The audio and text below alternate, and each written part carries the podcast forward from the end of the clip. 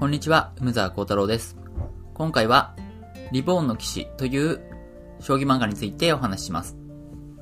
リボーンの騎士は、と連載は2018年から2020年まで。で、えっと、今年の8月に単行本の最後が発売されて完結しました。えっと、単行本は全7巻です。で、リボンの騎士はですね、すごく面白い将棋漫画なんですけども、まあ、ちょっとですね、これは連載が打ち切りになってしまったということで、まあちょっと残念なところではあります。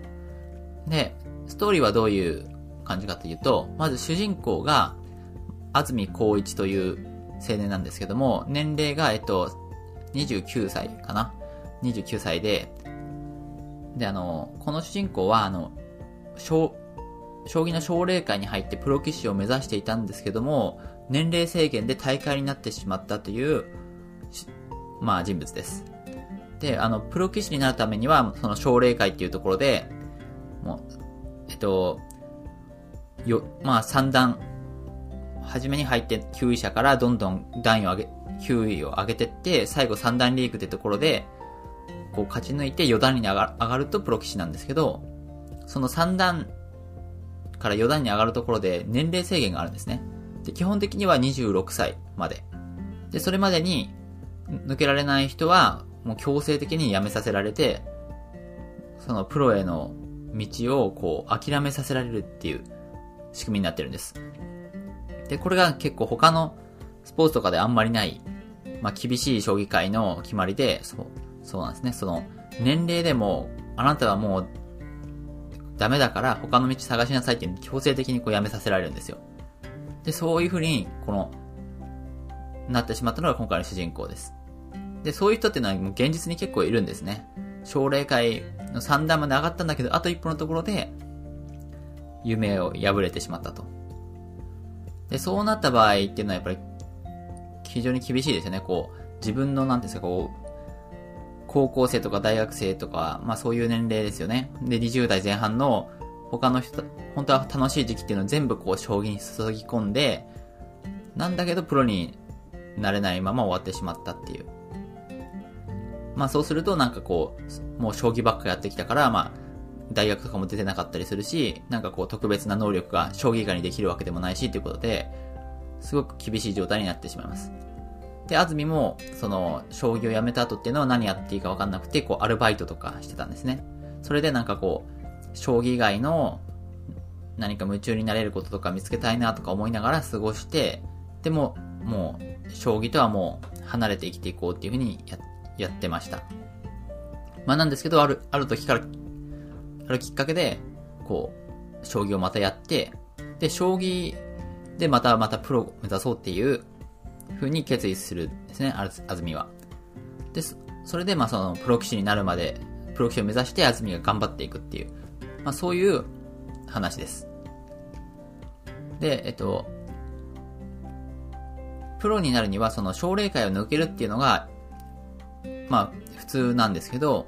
まあ割とですね、ここ10年ぐらいかな、出てきた制度で、その、プロ編入、プロ編入試験っていうのがあるんですね。で、安住はそれを目指すと。プロ編入試験っていうのは、こう、アマチュアの大会で、こう、すごく活躍して、まあ、優勝とかして、で、そうすると優勝すると、プロ棋士の棋戦に、こう、プロと戦う機会っていうのが与え、与えられるんですよ。優勝したりすると。で、そこでプロを倒して、プロ相手にいい成績を上げると、プロ編入試験を受けられると。で、その試験でプロ棋士を、に対して勝ち越せば、こう、プロになれるっていう制度があるんですね。で、それを、そのルートでも、プロになることができるので、それを安住は目指すと。そういう話です。なんで、まずはその、アマチュア大会で優勝して、そのプロに参、プロと戦う権利っていうのを得ないといけないので、そういうところをこう、まあ、安住は頑張っていくんですね。で、まあ、その過程で、その、いろんなこう、ライバルたちが現れるんですね。こう、最初はあの、安住と同じような境遇で、この、プロを、あの、奨励会を辞めてしまった土屋とか、あるいは初めから奨励会には入らなかったけど、プロになりたいっていう片桐とか、まあそういう人たちとこう戦っていく中で、厚みがどんどんこう、人間的にも成長していくっていう、そういう話です。あそういうストーリーです。で、リボンの騎士で、まあ、特徴的だなって思うのが、こう、な、こう、何を目指したらいいのかっていうところで結構登場人物たちが悩んでるっていうところなんですね。これが、あの、少年が主人公ですね。小学生とか中学生が主人公だったら、こう、プロになることを目指すことに何の迷いもないじゃないですか。すごく希望があって、よし、俺もプロになるぞっていうので、こう、一直線にこう、進んでいくっていう、そういうストーリーになると思うんですけど、リボンの騎士に出てくるキャラクターたちっていうのは、まあ、そもそも自分は何をしたいのか、みたいなところで悩むんですね。安住もそうで、もう、自分はもうプロになれなかったから、将棋以外のところで生きていこうってに思ってたんですけど、でもな、やっぱりなんか、やっぱり俺には将棋しかないんだっていうところで、こう、また復帰する。で、まあ、将棋をやるにしても、そんなまたプロ、俺は目指していいのかみたいな、そういうとこでまた悩むみたいな。そういうところで結構、自分は本当は何をしたいのかみたいな。何を目指して自分は生きていくのかみたいなところで、登場人物たちが迷うと。でそこっていうのはやっぱり私は結構共感しましたね。こう、自分は何をしたいのかなみたいな。自分は何を目指して生きていくのかみたいな。そういうところがちゃんと描かれてるところがリボンの騎士は、まあ面白いなと思います。まああとはやっぱに、こうに、いろんな人たちが出てくるんで、まあその人たちがそれぞれなんか、また違う、こう違った思いを抱いてるわけですね。こう、将棋に対してどういうふうに思ってるかとか、あるいは、この勝負っていうのをどういうふうに位置づけてるかとか、なんかそういうのが、まあ人によって違って、まあなんだけど、こう、そういう人たちがこう、将棋を戦うことで、こう、なんかこう、交流、なんかこう、魂のぶつかり合いみたいなのがあるみたいな。そういうのがすごく面白いところです。で、あのー、まあ、リボの騎士すごく面白いんですけど、まあ、これもやっぱりこう、打ち切りになってしまったっていうのが残念ですね、連載が。で、リボの騎士は、あの、藤井聡太さんが勝ち29連勝のブームで、将棋がブームになったと。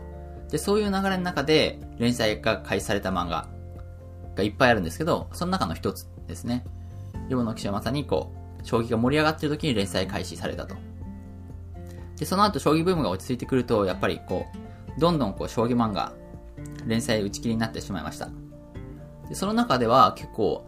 リボの騎士は頑張った、頑張った方だなと思います。まあ、週刊連載で、こう単行本出るペースも早いですし、まあそういう、そういう中で7巻まで、こう続いたと。これは頑張ったなと思います。まあなんですけど打ち切りになってしまったっていうのは、やっぱり、私はリボの騎士、まあ好きで見てましたけど、ちょっとやっぱ地味なんですよね。こう、あまりこう、まあ、な、なんていうんですか、やっぱ人間ドラマ展開するんですけど、まあ、将棋の勝負っていうのはやっぱりこう、登場人物の動きとかもないですしね、こう椅子に座ってこう指先だけ動かして戦って、で、なんかこう派手派手なこうアクションとかはないわけじゃないですか。なんで、まあ面白いなと思いつつも、こう、やっぱりこう地味な話なんで、